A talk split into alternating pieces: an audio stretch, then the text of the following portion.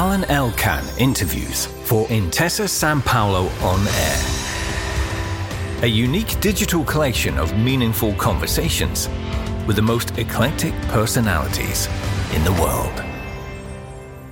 Andy Harries is a very well known producer, and he's the chairman and co founder of the company Left Bank Pictures. And in the same time, he's the chairman of Film London Executive Task Force. You're proud of this, no? Because practically all your career you worked and shoot in London, right? I think that's right. Yes, I. I mean, funny enough, I do like filming abroad a lot for obvious reasons because you're just away and you can have focus. A lot of what we do, and the Crown particularly, I suppose, is particularly British. And I think the great thing that if you know if I if I, if I have one thing to contribute to, to television is to try to do not just British things, but to try to make things that are intrinsically British. Because I think that that there is a demand for it, but I think it's also partly what one should be doing. You know, I don't want to make American shows for Americans. I want to make British shows for a global market, I suppose, you know, and try and find things that are intrinsically British that people can relate to and have a broader relevance and meaning to the rest of the world. It seems that London has become a very important hub or place for TV series or cinema. Absolutely. I think it's two things fueling that. Well, three. I think one is the language, English language. I think second is the tax break, which is generous and good and works well. And thirdly, the great reservoir of talent that we've built up over the last 20, 30 years, from everything from FX to DOPs to, to photographers to cinema to sound. I think we've got the thing. At the, the last meeting of um, Film London, curiously, I learned, and I didn't know this, that there are now going to be, within the next 12 to 18 months, there will be more studios in the London area than in uh, LA. So, in fact, we're sort of overtaking Los Angeles as the center of film and television. In 2006, Helen Mirren won the Oscar for the Best Actress in the film The Queen that you produced. How come you decided to get into the royal family? So, I have worked for over many, many years. I mean, I think about 30, 35 years with Peter Morgan, the writer who wrote The Queen. And prior to making the movie The Queen, we did a small film in the UK called The Deal, which was an idea that Peter had, which was to make a film about the rivalry between uh, Tony Blair and Gordon Brown. So Peter created a small film for Channel 4 and HBO about that and it was very successful, critically successful, won a lot of awards. And it was where Peter really found his voice. He realized that where what he had a special talent, in a sense, of interpreting contemporary history, looking and particularly political, not just political, but British history. I think was particularly interested him. And we were searching for something to follow up the deal and try to work out, you know, once you've done the prime minister, because at the point that we made the film, Blair had become the prime minister. So in a sense, we made a film about the the present prime minister. So we already felt we were moving into kind of a new and interesting territory. There was a feeling that once we'd done the prime minister, what next? And one of the shows I was looking after and brought back to television was Prime Suspect, which again was something I thought was a wonderful show. I, I wasn't involved in the early Prime Suspects, but I was a huge admirer of them um, and Lynda La Plante, who wrote them, and uh, you know, and obviously Helen Mirren. And one of my ambitions when I took over the to running drama for ITV at that time in the, in the late 1930s, 2000s was to see if I could persuade Helen Mirren to come back and do Prime Suspect. And it was a bit of a long, long old negotiation and many cups of tea in many nice hotels, but she agreed.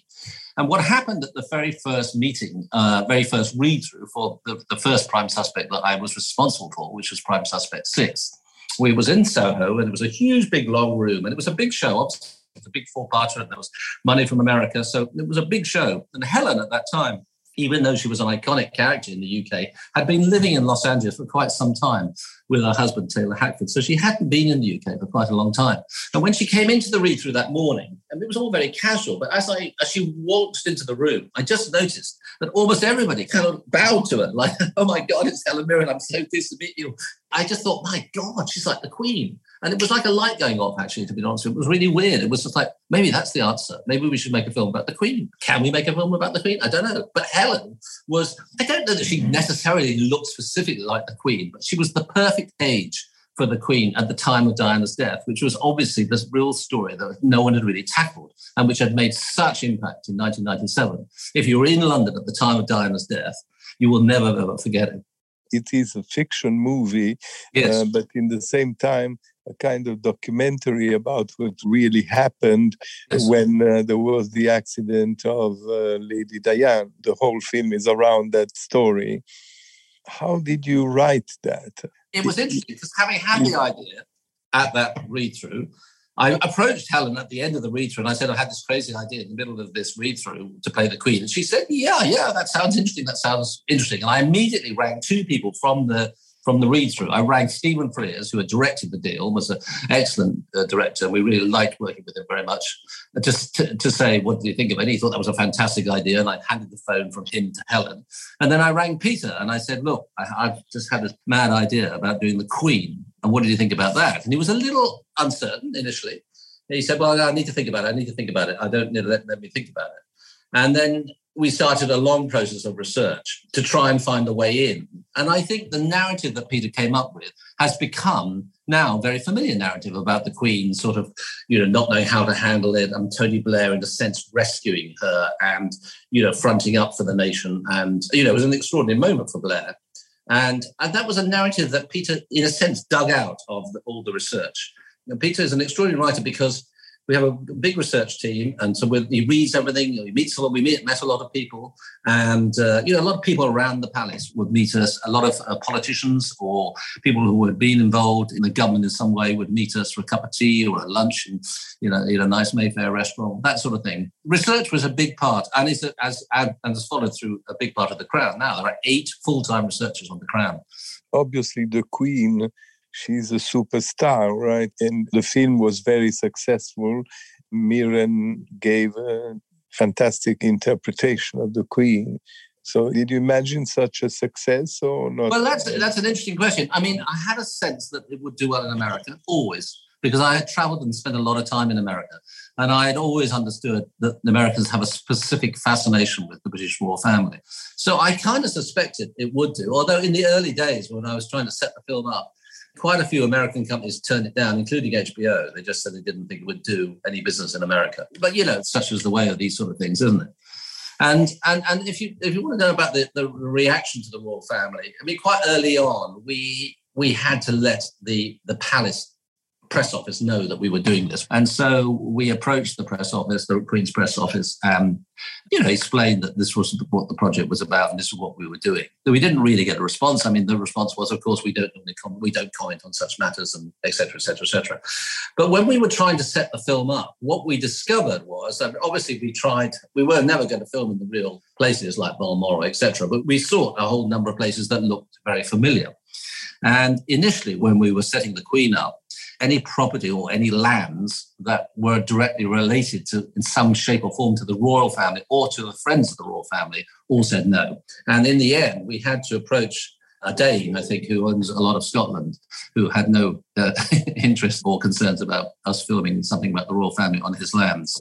Once you did the Queen, you started a much bigger enterprise, which is the Crown, right? Yes. And you made various series, and I think that the whole world, the entire world, is waiting also for a new series to come in the autumn, right? In yes, November that's right. November, yeah. So we made the film The Queen in 2006. And then we did both Peter and I did many different things. We wrote movies and stuff, and I did a lot of TV, set up you know set up the new company and etc. Uh, we returned to do the audience together. He he came back. He he came and talked to me because he had an idea. One of the things that fascinated most about the Queen, or indeed about the way the Queen operates within the political system of the UK, was the Prime Minister's audience because the Prime Minister's audience takes place, as you, I'm sure you know, once a week, and there is no record of what happens at that meeting. There's no recording, there are no notes taken. So whatever the Prime Minister and the Queen discuss is unknown, and Prime Ministers uh, just simply do not or are not encouraged, obviously, to ever discuss what they discuss with the Queen on a day-to-day basis. Uh, so this was, a, for a dramatist like Peter, this was a fascinating area to discuss because essentially he could write whatever he wanted to write because nobody really knew whether it was true or whether it wasn't true. And that was something that stayed with him, and that's what led to him having the idea for the play The Audience a few years later. I can't remember quite when it was now, 2010, 12, something like that. And that he came back to me and said, you know, what do you think about that? I thought it was a really good idea. And we contacted Helen again. And that's what led to the play, which was on in London and then on in Broadway. And then out of that came the idea for The Crown. It was Peter's idea to do it. And I was desperate to work with Peter on a bigger canvas. I felt that Peter, it was very similar to Aaron Sorkin. I mean, Aaron Sorkin is the sort of American equivalent of Peter. I knew that Peter inside him had a one great big, well, not one, but a great big show inside him, which he needed to do. And I suppose my push on him on this coincided with the slight, the sudden upswing to, of quality television. And suddenly people understood that television was actually going to be the future. I mean, obviously it coincided with the launch of Netflix and with the, the growth of the internet and the consolidation of the internet, the growth of television screens, all that stuff, I mean, all everything we know. But suddenly the interest, the focus, the hitness of film moved into television. By uh, television, you mean Netflix or? Yeah, well, I mean television, not movies, I suppose. Mm. Yeah. And I think my pressure on Peter at this point just finally triggered him to go, all right, let's do the crown. Now, when we sat down and discussed it, he initially had an idea about doing old Churchill and young Queen in the early 50s. So as she came to power, Churchill was her sort of surrogate father. And I think that interested him and it was a very familiar theme. And he initially said, should we do another movie like that, sort of follow up to the Queen, which looks at the young Queen? But as he started to work on it, he realized I like the idea a lot. And I said, yes, this, this, is great. Let's have a look at it. And then he started to work on it. And suddenly a four parter became a six parter, became an eight parter. And then he suddenly said, I think there's three series in it. I'd like to do a history of the UK. I'd like to look, I'd like to examine. Is it a very big investment to do all that? Because there are lots of people, places, sets well, to be made. Once Peter started to really go into it, what he was really interested in, as was I, was looking at post-war British history. What's happened to the UK? Not just why did we lose the empire, but the impact of losing, in the sense, of winning the, the Second World War, but also losing the Second World War economically. Looking at Britain's ridiculous relationship with Europe, looking at Britain's hugely declining position in the world and trying to come and Britain trying to come to terms with what Britain is. I mean, as Brits, it's really, you know, both Peter and I have spanned the 50s, 60s, 70s, 80s, 90s and watched this extraordinary, in sense, decline of the UK, this attempt by the UK to find out what it is. And it seemed to Peter, I think, to look at the prism of this history through the relationship with the royal, through the royal family, with the Queen at the centre of it, much as we've done in microcosm on a one week in the Queen, but to expand it over the entire reign. Because after all, the most extraordinary aspect of this story is that the Queen has been there since 1953. How extraordinary is that? This is now 2022. This is amazing. So this is an extraordinary story. So it was the scope and ambition of it that Peter and I got incredibly excited about. Quite quickly, Peter said, ah, "Well, obviously we talked about how are we going to do that." Well, so so then Peter said, "Well, what we should do, is we should have, you know, basically three different queens, three different casts. We should do two series with each one and break that up so that you have basically young queen, middle-aged queen, old queen." And that was the concept right from the beginning. I mean, this is incredibly unusual. I can't think of any other series that's ever changed its cast, not once, but twice completely. It's a total cast change every two years. And then, having sort of worked all that out, Peter wrote a pilot script, which was obviously the moment that uh, George dies and uh, the Queen is in Kenya and all that kind of stuff. And that initial point of becoming Queen sort of overnight at a very young age when she just got married that was the pilot script. And then the challenge was how were we going to set the series up? Because this was clearly going to be an expensive series. And Peter did not want to do it unless we could get good money. Nor did I, actually, by the way, because I knew the point of doing this was to do it properly. The ambition of the show was very, very big right from the start. And where we lucked out, and a lot of life, and particularly in, in television, is timing.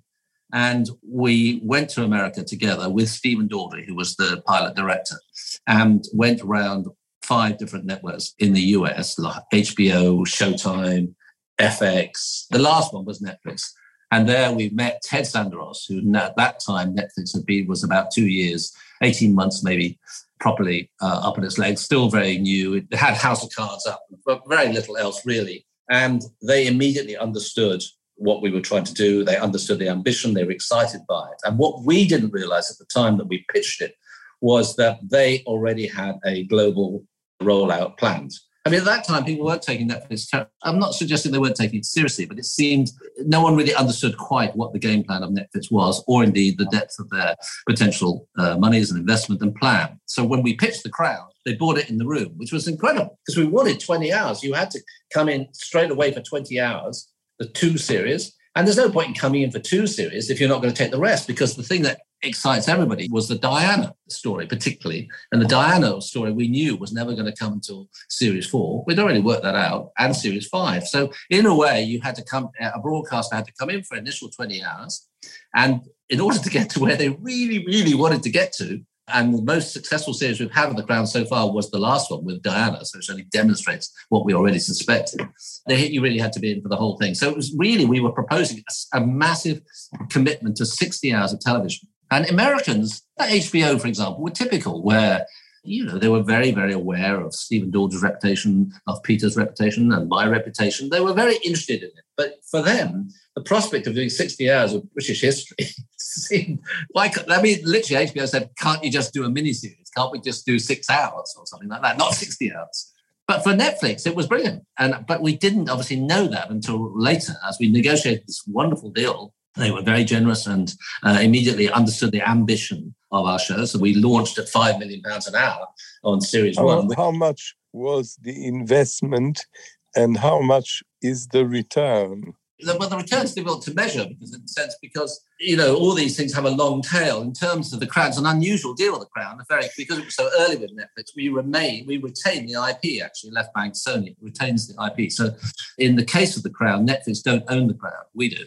In those days, even only eight nine years ago, they were still early days of streamers and they hadn't, I guess, quite worked out their modus operandi. And also, I suppose they wanted this so much that they were almost prepared to do anything. I sense that how much they wanted it.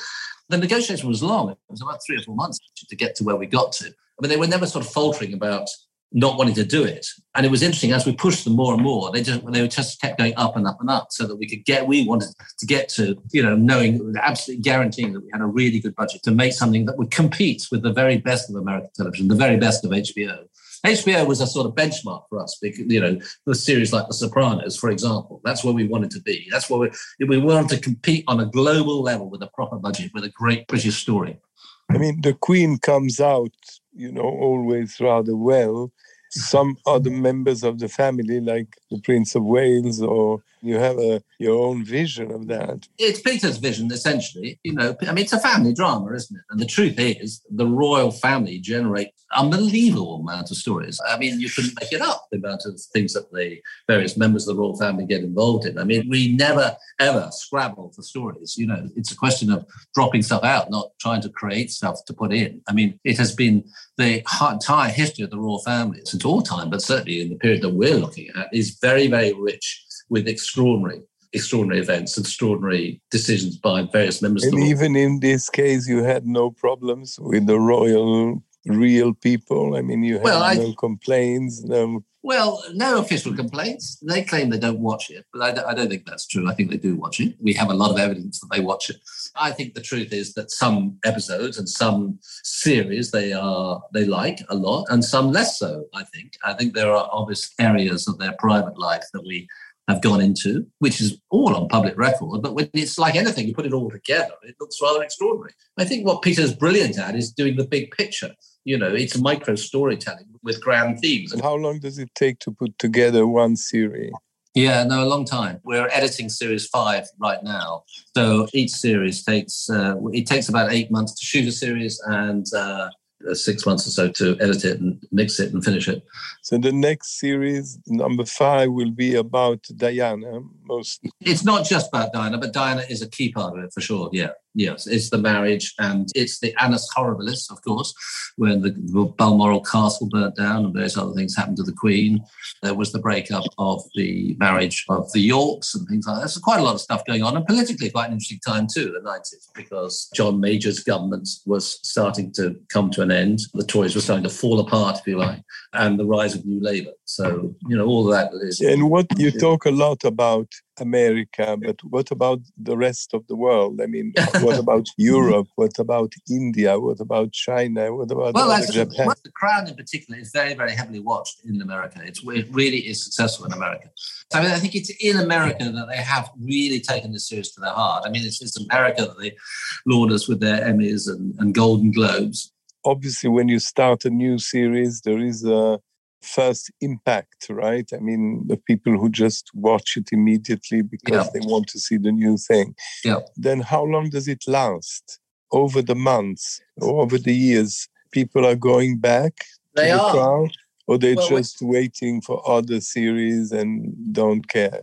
Well, every time a new series comes out, the old series are reactivated. One of the most pleased Netflix was that when Series 4 went out and was such a big hit, I mean, it's gone up, the figures have gone up and up and up again, which is very, very unusual for a television series. Usually it launches well, might go up for the second series, and then it starts to decline. That's the familiar pattern of a series. It settles into a regular audience and then it declines, declines, declines.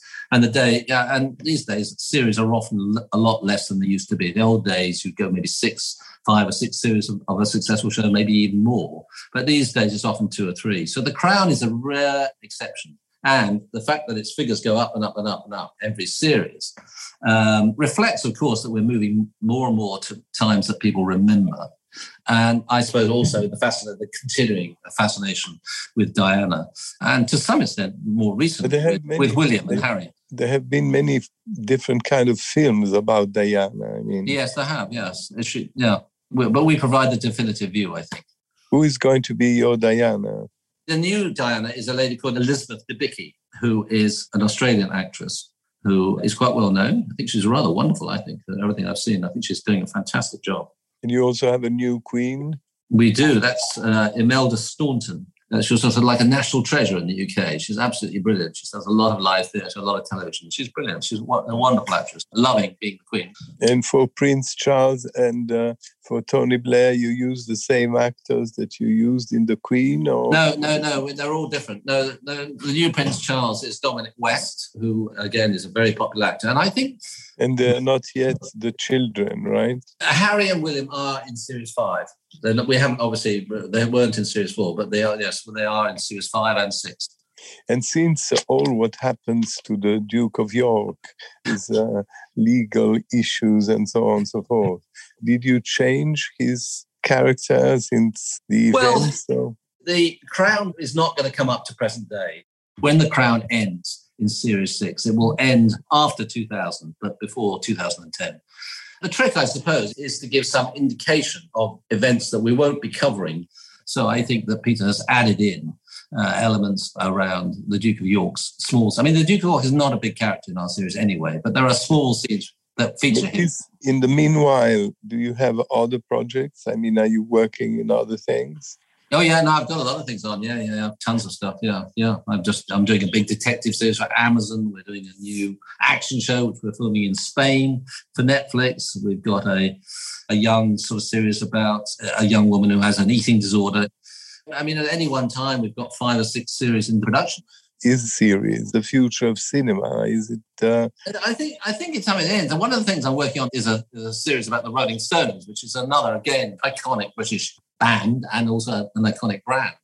And you know, everyone in the world is familiar with the Rolling Stones. I'm trying to do a sort of series that looks at the early days of how the Stones came together, what they represented, how where the music came from, the relations that the band had with the girlfriends and the manager, and again America, the impact on America, how the band changed, how the band influenced uh, other music, how American politics and, and culture influenced them, etc.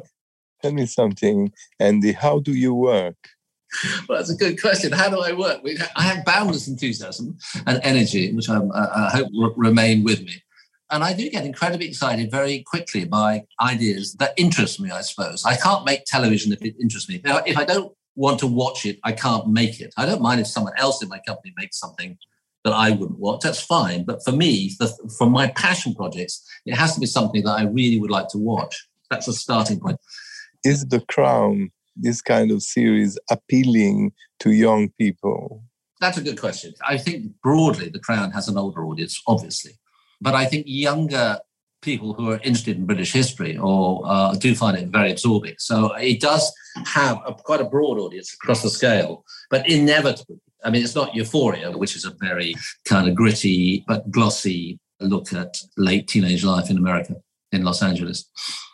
You can't pretend that you're going to do a, a big mammoth series about the British royal family. Tell me, tell me something. What about uh, all these two years of coronavirus? I mean, people that were was- watching more and more series during the Yes, coronavirus. yes, Yes, yes. It, uh, there's no question about it. it. it. was a tremendous boost to uh, for television viewing. Do you think that uh, conventional cinemas are finished? no, I don't think so. No, I don't think so. I think there's always plenty of room for cinema. It's again as much as we now talk by Zoom and people lose the social thing, right? Yes. Going to the cinema was like an event. You know, you yeah. go to the restaurant or you go to the cinema, you meet other people. I agree with that. I mean, I think clearly that young people will continue to go to events, you know, a Batman, a Spider Man, anything like that. I think that will continue to pack them in because kids need date movies. They they want to get out and about. They don't want to be at home and don't want to sit and watch it with their parents. But I think that more adult um, movies is going to be challenging and disappointing because yeah you're absolutely right no, nothing better than go with a few friends to see a great an interesting movie that that doesn't fit anything that might challenge something it comes different it comes from, from a fresh angle but i think there is a desire for people to get out and out and about. I don't think people wanted to stay in their houses. I think we've all after two years had enough of staying in the house anyway or staying in their apartments thank you very much for all this. A pleasure. Alan Elkann interviews for Intesa Sanpaolo on air. A unique digital collection of meaningful conversations with the most eclectic personalities in the world.